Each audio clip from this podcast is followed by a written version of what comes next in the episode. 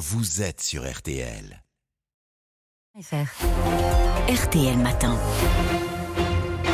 RTL 7h42, excellente journée à vous tous qui nous écoutez. Amandine Mégou, vous recevez donc ce soir, notre, ce matin, pardon, notre ancien président de la République, François Hollande. Euh, François Hollande, cela fait aujourd'hui euh, trois ans, jour pour jour, que Samuel Paty a été euh, décapité. Il y a trois jours, c'était Dominique Bernard, ce professeur de lettres d'Arras, qui était assassiné.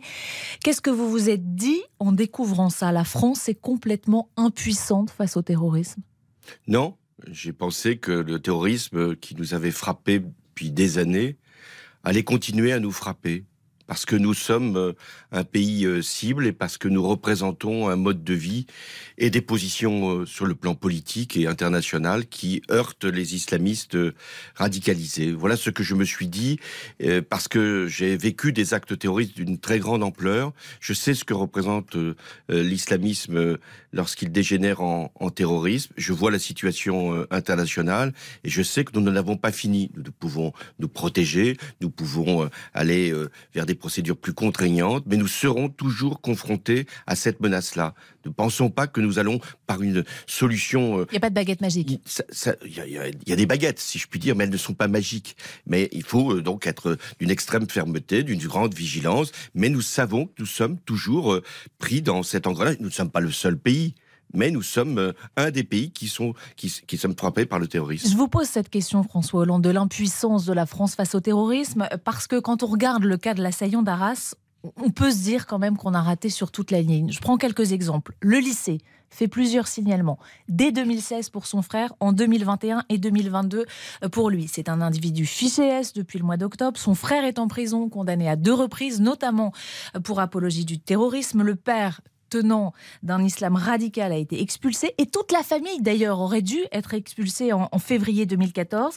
Mais le cabinet de Manuel Valls, qui est à l'époque votre ministre, François Hollande, a à l'époque annulé cette mesure d'éloignement. Franchement, avec un peu de recul, vous ne vous dites pas, on a peut-être manqué de fermeté il y a des règles en France et euh, il faut les connaître et, les comprendre. Euh, quelle était la, situation de cette famille euh, Je l'ai regardée depuis bien sûr le drame, car j'ai penser tout de suite à, ce que pouvaient être les, polémiques qui allaient nécessairement naître et, des questions qui sont légitimes. Cette famille est rentrée en 2008 de Tchétchénie. Elle venait de Tchétchénie. Mmh. C'est-à-dire la Tchétchénie, c'est en Russie. Euh, elle a été accueillie pendant cinq ans. Cinq ans sans qu'il ne se passe rien du tout. Et puis, euh, euh, Manuel Valls avait fait une circulaire qui permettait effectivement à des familles, pas celle-là, Hmm. à toutes les familles installées depuis plus de 5 ans en France et qui avaient des enfants scolarisés, il y en avait 4, et de pouvoir hmm. euh, être régularisés. Régulariser, ça ne veut pas dire pouvoir euh, s'installer sans euh, contrôle ni sans surveillance. C'est ce qui s'est produit. Ensuite, il ne se passe rien.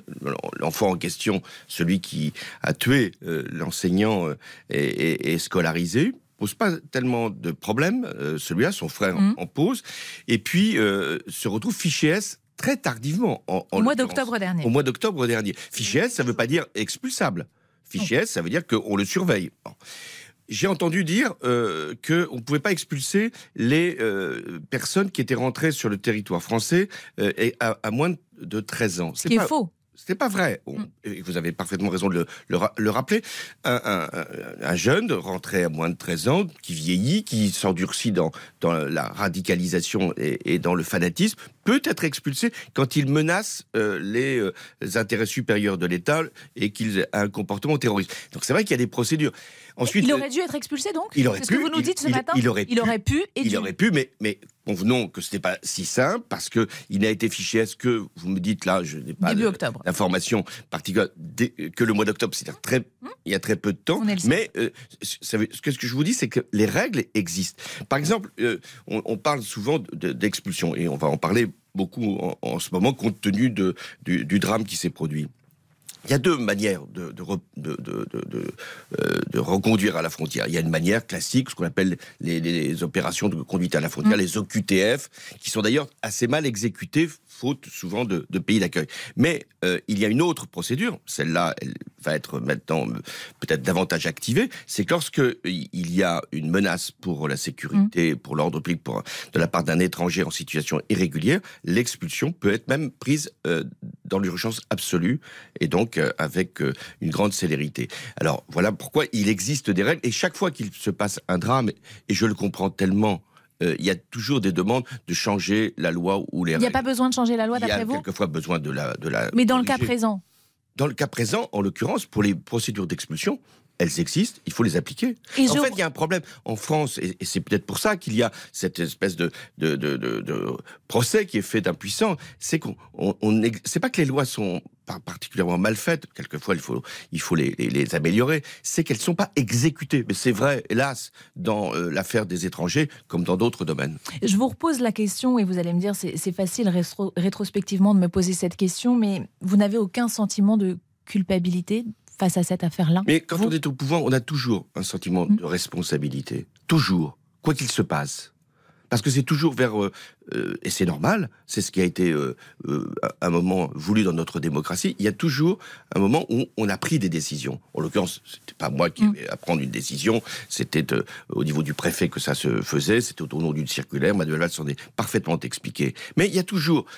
donc, ce qu'il faut, c'est pas essayer de, de, de, de, de regarder avec introspection ce que l'on aurait dû faire. Une famille, euh, euh, cet enfant avait 9 ans, c'est qu'est-ce qu'on aurait pu faire tous, euh, y compris les Elle est collective, cette Eh ben, responsabilité. Oui, parce que euh, un enfant scolarisé, c'est très grave quand même de penser que cet enfant qui était en, en CM2, qui était, qui est- en- était élevé sur le sol en français. 2000 en 2013, hein, quand il aurait pu être euh, eff- effectivement reconduit à la frontière. Mais, mais même avant, il est rentré, il avait 4 ans.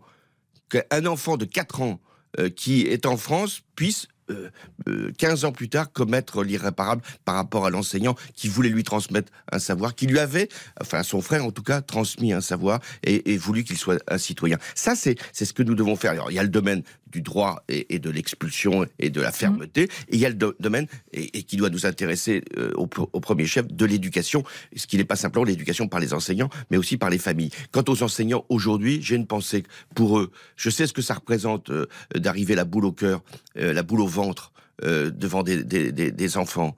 Et, et quelquefois des enfants avec des comportements qui ne sont pas euh, de, de cette nature, mais des comportements euh, qui sont euh, violents, au moins verbalement, et, et de faire l'enseignement, de, de faire l'enseignement de toutes les matières. Je dis bien de toutes les matières. 56% sans en d'entre eux écarter- disent s'auto-censurer aujourd'hui, les sans, sans en enseignants. écarter aucune. Donc, nous devons donner un appui aux enseignants. Ça vaut pour le ministère, Mm. vaut pour l'État, ça vaut pour nous-mêmes, pour les parents. Donner un soutien aux enseignants dans notre pays. François Hollande, ce nouveau drame intervient dans un contexte bien particulier. Quelques jours après l'attaque du Hamas contre Israël, on a beaucoup ces derniers jours évoqué l'attitude de Jean-Luc Mélenchon et de la France insoumise qui ont refusé d'employer le mot terroriste pour qualifier le Hamas.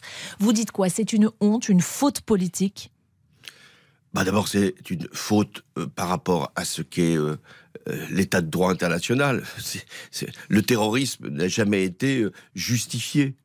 Euh, en l'occurrence, aller tuer des enfants, aller euh, prendre des otages, aller euh, saccager, massacrer un village tout entier ou une rêve partie, ça fait pas partie de ce qu'est le droit d'un peuple qui veut s'émanciper et, qui veut avoir des, des, des, des- possibilités du- d'une véritable indépendance. Donc là, c'est une faute, et c'est une faute morale aussi, et c'est une faute politique. Quand les trois s'ajoutent, ça fait beaucoup. Et Mais- aux socialistes qui donc- sont toujours au sein de la NUPES, vous leur dites quoi ce matin, François Hollande? je dis- Quittez, claquez la porte, vite Je, je dis tout simplement, soyez vous-même. Soyez euh, capable de prononcer les mots qui conviennent, ce qui a été fait, et soyez capable de- de- d'être les premiers à gauche. Ce qui n'est pas du tout acceptable, c'est que euh, Jean-Luc Mélenchon s'est ainsi euh, s'est installé dans la première place de la gauche. Donc le rôle du Parti socialiste et de tous ceux qui veulent s'y associer, c'est de redevenir les premiers à gauche et les premiers à proposer. Mais quand vous les voyez, ces socialistes, toujours au sein de la NUP, pardonnez-moi, oui, vous n'avez pas un peu honte quand même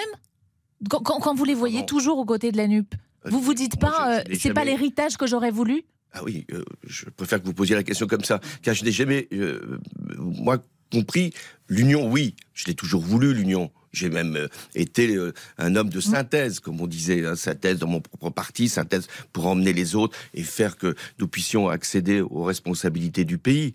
Euh, donc je n'ai jamais pensé que cette union telle qu'elle était conçue, c'est-à-dire autour de, de la France insoumise, pouvait être euh, d'une certaine façon ni crédible ni comprise. Bon, à partir de là, il faut en tirer les conclusions. Mais là, c'est une ligne rouge qui a été franchie, non? Mais c'est pas la première en plus. Si c'était la première, on pourrait dire c'est sur une question internationale. Mais on, l'a vu sur les émeutes, on l'a vu euh, sur euh, euh, des, des, comportements personnels, on l'a vu sur la politique économique. Donc à un moment, faut dire écoutez, vous faites votre vie, c'est pas la nôtre. on n'est pas obligé de vivre en commun. À un moment, il y a des, divorces possibles. Donc il faut être capable, non pas simplement de se séparer, ça c'est le plus facile, c'est de construire une possibilité pour les Français de croire à une alternance. Merci beaucoup, François Hollande. François Hollande qui exprime son soutien aux enseignants après le meurtre être